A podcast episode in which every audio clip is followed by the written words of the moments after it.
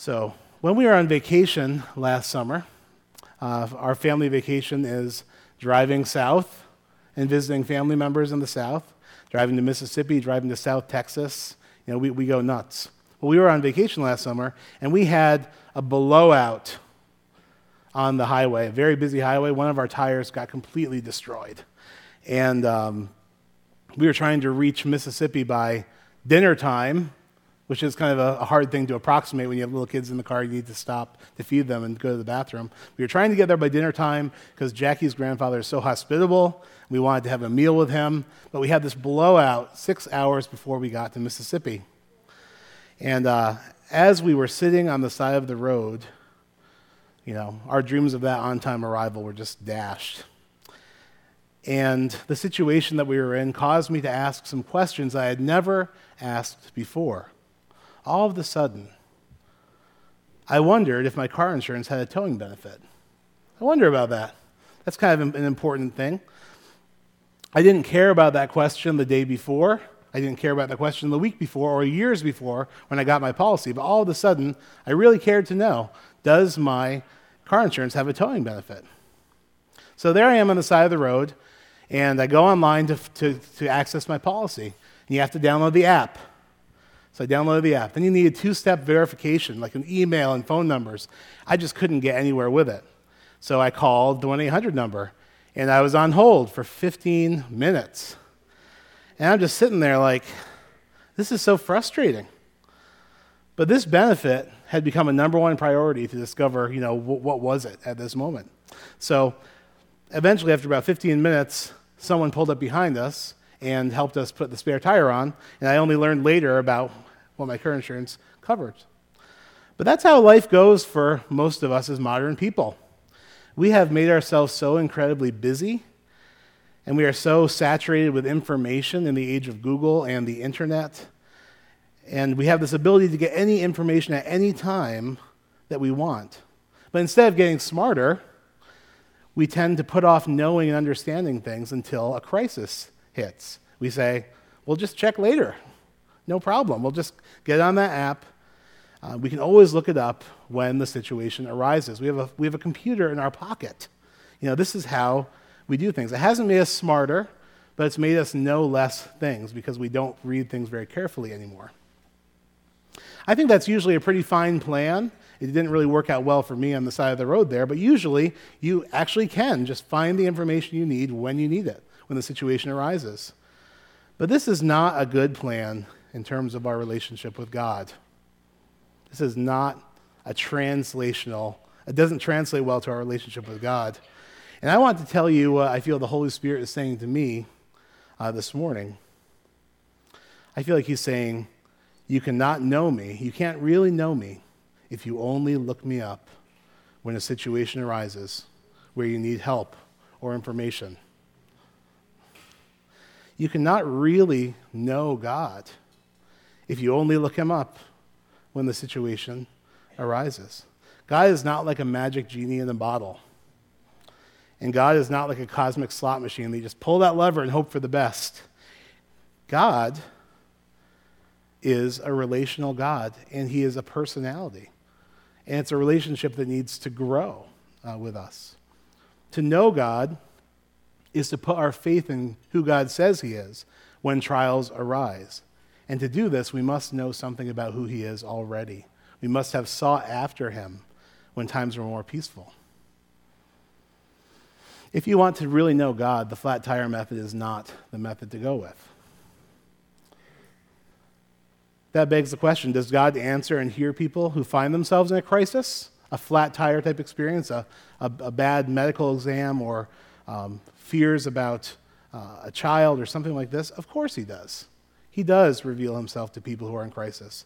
But to really know God, to get to know Him, you must familiarize yourself with Him by spending time in His Word, in silence, seeking the revelation of the Holy Spirit.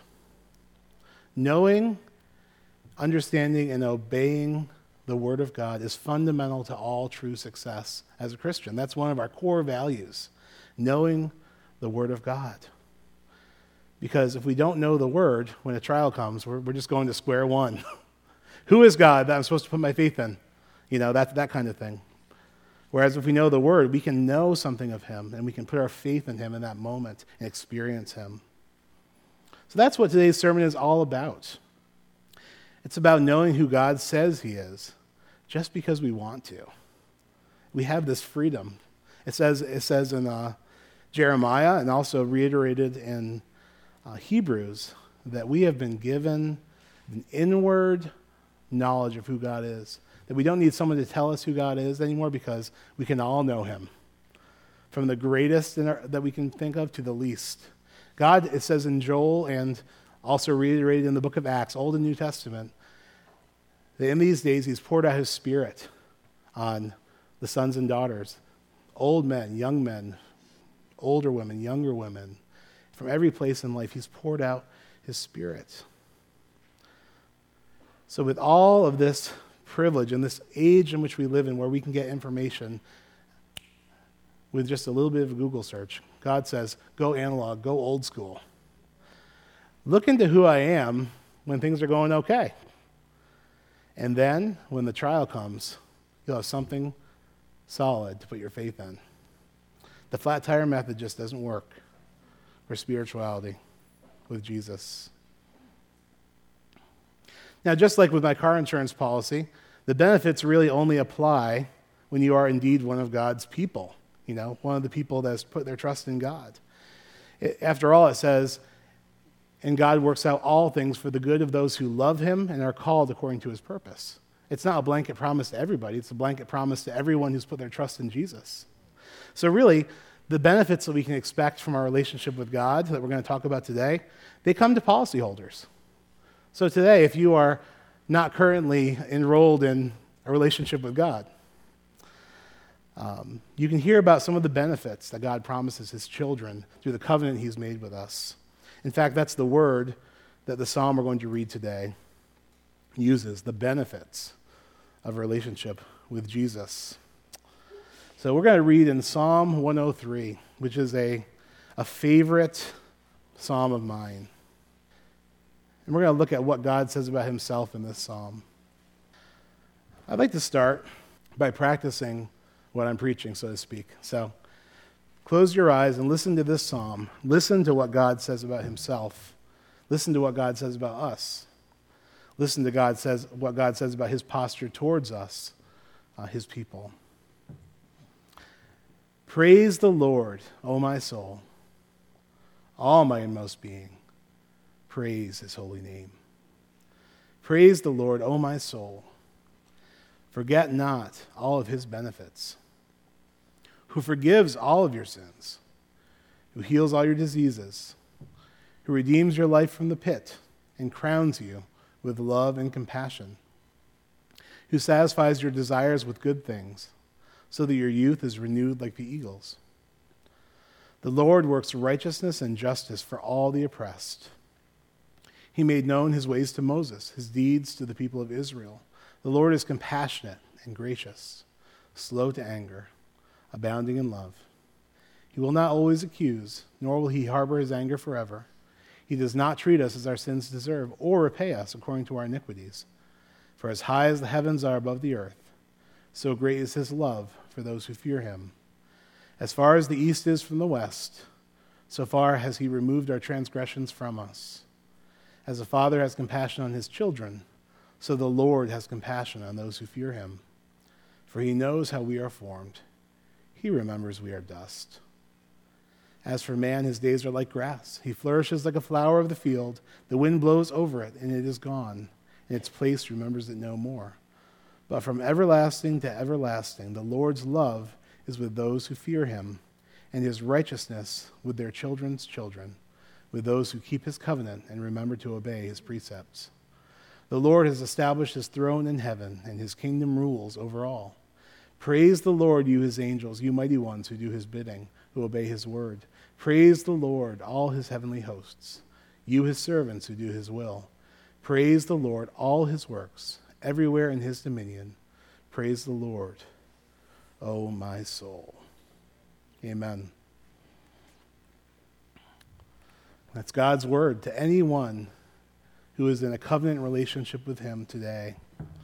Um, we're going to look at what this says about God and what we can learn about God from this. And it, it was such a benefit to hear John Soper on Friday this past week share about Psalm 103. And a lot of my thought process came from him.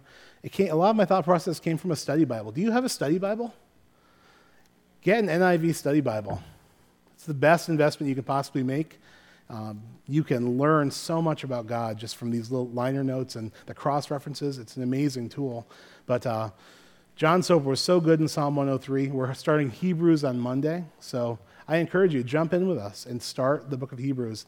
You know, this incredible transitional book that explains the Old and New, the Old and New Testament covenants and really helps us understand God.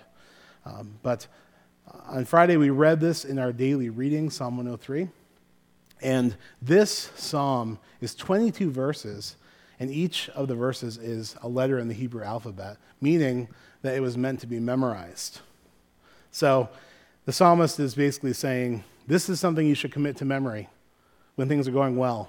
This is not a PDF you download on your phone on the side of the road. Memorize this. Learn who God is. You will do well. So, this is about the benefits of being in this relationship with God. It says in verse 2 forget not all of his benefits. So, more important than the car insurance policy, what are the benefits of this relationship? Not policy, a relationship we have with this personality, God, who has called us to himself, who has made himself known partially in Old Testament times, but now has been revealed fully through Jesus. What are the benefits of this relationship? The first benefit that's listed in verse 3 is He forgives all your sins. That's a pretty good sermon. Meditate on that. I want you all to think of the worst sin you've ever done, and then raise your hand when you're ready to share it with everybody. Honestly, He forgives all your sins. God has decided to forgive all the sins of anyone who enters a covenant relationship with Him through Jesus Christ. And how does that work? Read the book of Hebrews and you'll find out. Jesus is the surprise ending to Israel's story and the fulfillment of, the, of all the prophecies of the Old Testament. He took care of everything so that we could have this relationship with God, so that anyone who comes to God through Jesus, their sins are forgiven. Who's got top five of their worst sins they're going to share with everybody? No one? No volunteers. Okay, I knew that would happen. Yeah. It'll be on the podcast. I'll, I'll put a special episode. Seriously, you would not, you know, if we heard each other's sins, we would all be like, wow. But listen, God forgives all of your sins. That's a benefit of a relationship with God. It's a huge benefit. Your sins are no longer counted against you. There is no condemnation for those who are in Christ Jesus. Doesn't say there's no condemnation for anybody, but for those who are in Christ Jesus, in relationship with God, there is no condemnation because Jesus takes care of our sin. If you have something in your life that you've done or are doing, a sin that makes you feel separate from God, know that the Word of God says that if you repent of your sins, if you confess your sins, He's faithful and just to forgive you your sins and cleanse you from all unrighteousness. And perhaps the next step for you to, to really feel and appreciate that forgiveness is to find someone who's trustworthy and mature to confess that sin to so that you can get some help, you know? Because God doesn't condemn you. God wants you to live in the fullness of life. You know, sin are the things that pull us down and, and ruin our soul, and He wants us to find the path of life. So He forgives all of our sins. Uh, the second verse here, it says, He heals all your diseases. Now, this is somewhat, could be said to be a spiritual thing where He heals us from, from our sin. But we also know that there is healing available, physical healing, through the atonement of Jesus Christ, through the cross. And people, Jesus' ministry was speckled with lots and lots of healings. It was a sign of who he was and a sign of the kingdom. So maybe this will be a little bit easier. Has anyone here experienced physical healing through Christ? All right, we got a couple. Actually, I see some doozies out there. Even, even in recent days, people in this church have been physically healed. This is something that, uh, that God does.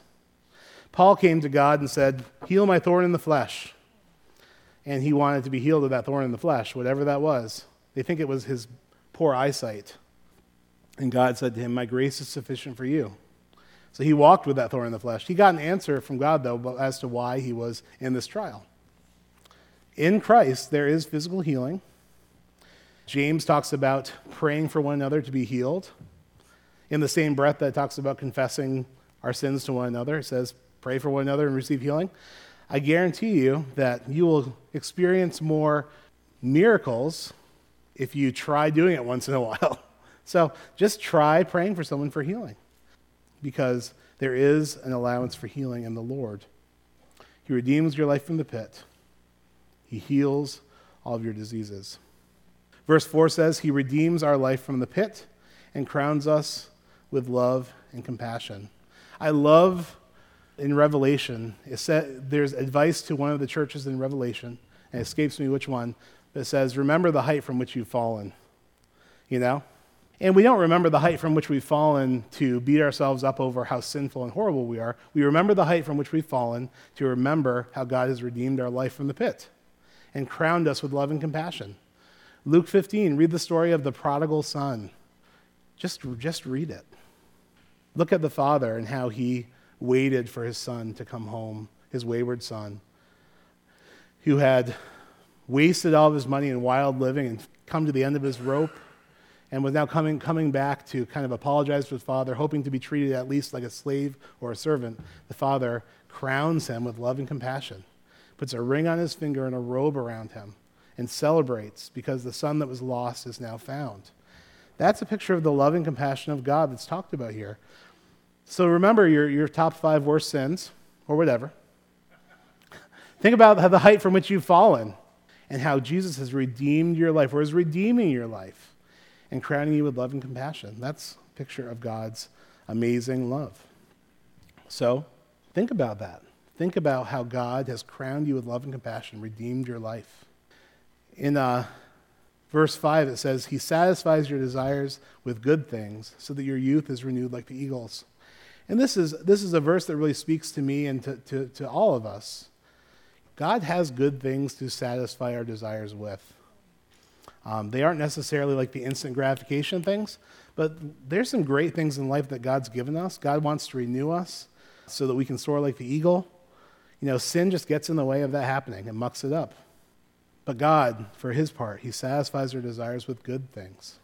So our youth is renewed like the eagles. Verse 6 The Lord works righteousness and justice for all the oppressed. This is a part of the scriptures that's often neglected by the evangelical world and emphasized by uh, you know, other, other parts of the Christian community, the activist types.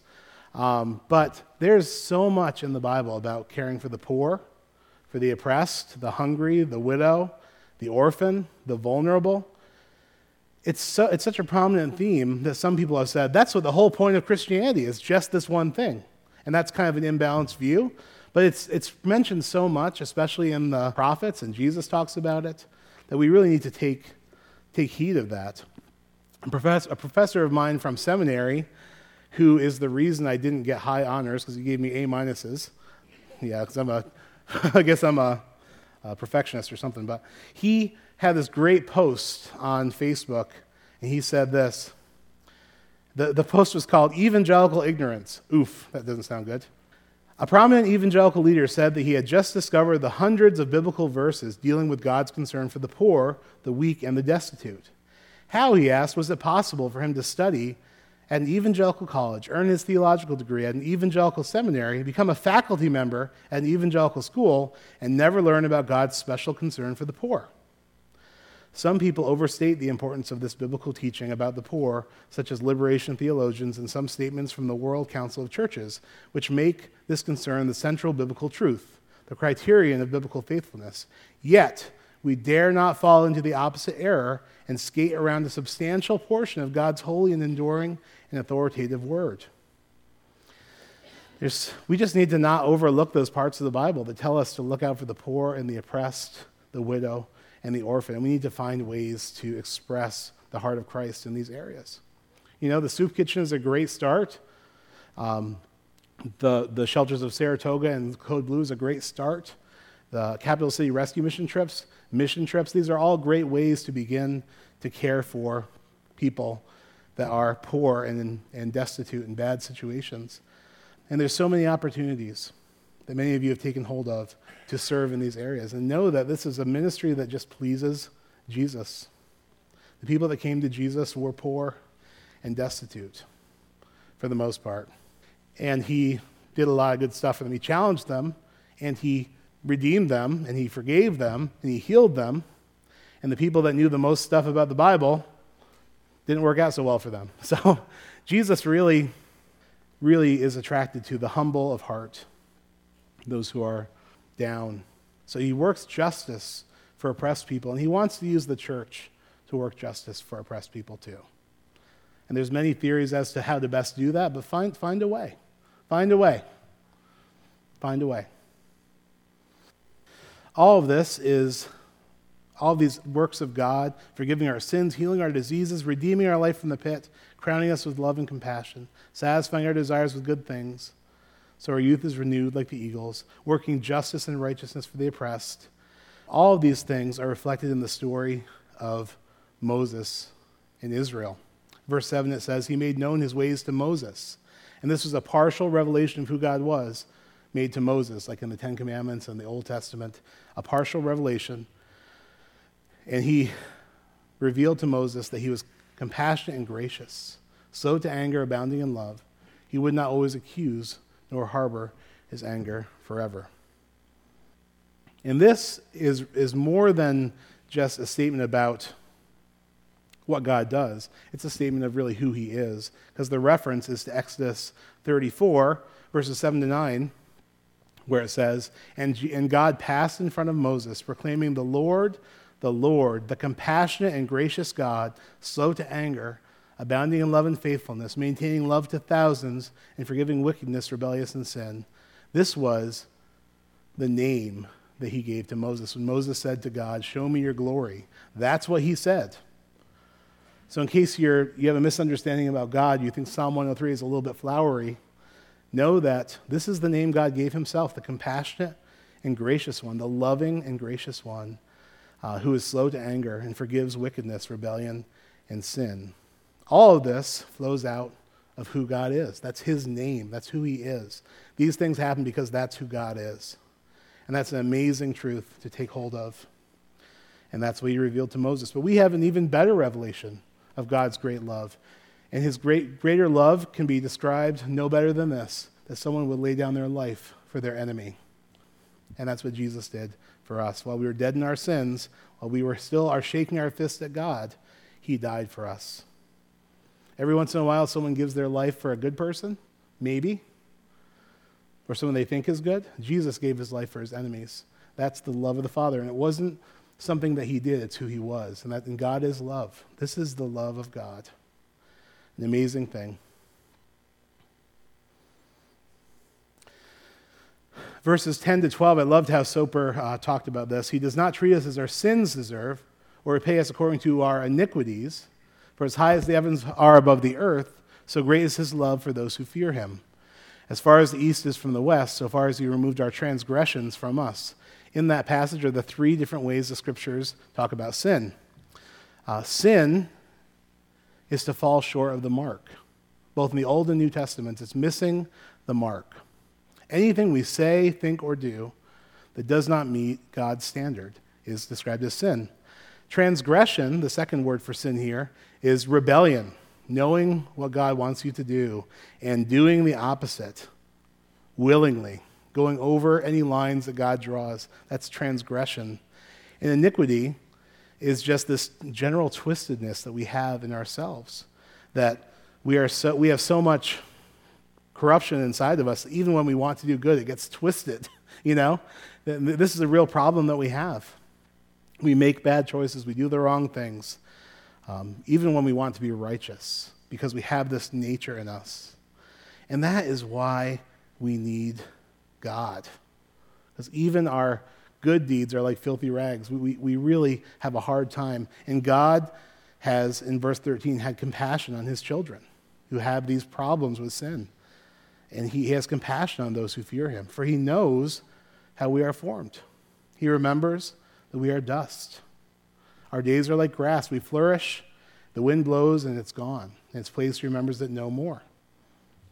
Now, God knows that we are weak, that we are frail, that we are fallen, that we are not, we don't have the power to change ourselves, that we're like grass that gets dried out in the sun and blows away.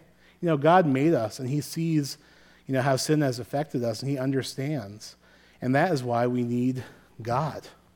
We need Him because we're sinners. We need Him because we are, we are weak. And God's posture towards us is not become perfect, then I'll love you, or become strong, then I'll love you. His posture is just admit you're weak and come to me. Come to me, who, you who are weary and burdened. I will give you rest. You know, he does, those things do not keep us from God, in, in, in the opposite. Just like a good father or mother has compassion on their children, so the Lord has compassion on those who fear him because he knows we are weak. He knows we are sinful. He's made a way for us to come to him through Jesus. So, this is the truth of who God is. The, the last part of this psalm talks about this big picture thing uh, in verse 19. The Lord has established his throne in heaven, his kingdom rules over all. Praise the Lord, you his angels, you mighty ones who do his bidding, who obey his word. Praise the Lord, all his heavenly hosts, you his servants who do his will. Praise the Lord, all his works, everywhere in his dominion. Praise the Lord, O my soul. So God has this amazing thing where he controls all things, angels, he has his kingdom above all things these mighty forces that he commands with his word, like Corey talked about last week, uh, even the storms that we see in this world. Uh, God is above all those things, yet he also focuses on his children. You know, uh, uh, the weak ones, us who, who come to him. He has compassion on them, holding all things together. Praise God for that. An amazing thing. So today, you know, looking at this psalm, we really get a picture of who God is. We have this opportunity to come to know God, to really know Him, uh, by looking into what He says about Himself in this very short psalm.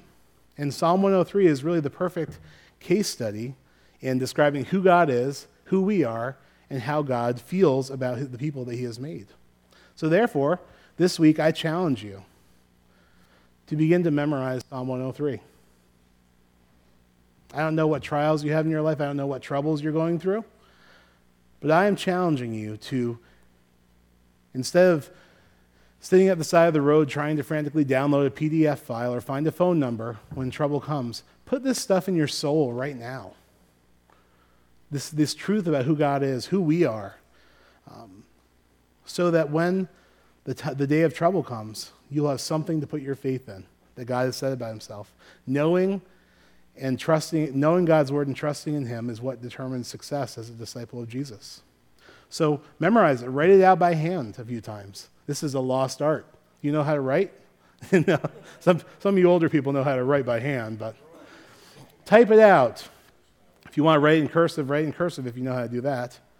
You know, read it and pray it back to God. One of the things I love to do when, when we end a worship service is to take a scripture and just change you know, not changing the word of God. You know, I know about the warning in Revelation, but, you know, personalize it. Praise the Lord, O oh my soul. Um, thank you that you forgive all of my sins, Jesus. Thank you that you redeemed my life from the pit. Thank you for satisfying my desires with good things. You know, read it back to yourself and personalize it for yourself. And uh, sh- once you've memorized it, share it with me, and I'll take you out to dinner. Yeah, going to get poor pretty soon here because you're all going to memorize it, right? So the flat tire faith, being on hold with customer service, waiting on the side of the road for answers, is not going to help us to know the benefits of who God is. Uh, those times of crisis are times to put our faith in who we have learned God says He is. And in order to do this, we have to put His word into our hearts. And we only know this. We are only able to do that by being in His word on a regular basis, putting it in our hearts. Rob Reimer says in this book, Deep faith. Faith is a key that unlocks the treasure house of God that is stocked with answered prayers. Faith is a conduit that carries the presence and power of God right into the midst of his people. Faith is a difference maker, a future shaper, a bondage breaker, a kingdom mover. Romans 10:17 says, "So faith comes by hearing, and hearing through the word of Christ." Faith is great, but you got to have the word in you. There's power in faith, but don't get it backwards. You need the word of God in you. Memorize Psalm 103. Put it in your heart. Father, we thank you that as far as the east is from the west, so far as you have you removed our transgressions from us. As a father has compassion on his children, so you have compassion on us. I pray that you would minister your grace to your people this week as they take this word and put it in their heart. And as they hear it, they would develop faith faith that can move mountains. Because the one we trust in is above all, commands all of the forces of the universe, and yet is intently focused on each one of our lives as well. So this morning we say, We trust you, we want to know more of you. I can speak for myself. I do not want to have this flat tire faith, God. I want to know you and the power of the resurrection. Pour out your spirit on your people. Bless them today as they go. And let your kingdom expand in their lives through this church and through every church in our city and surrounding cities that preaches Jesus and lifts up the word. We pray all these things in Jesus' name. Amen. You are dispersed. Go and be the church.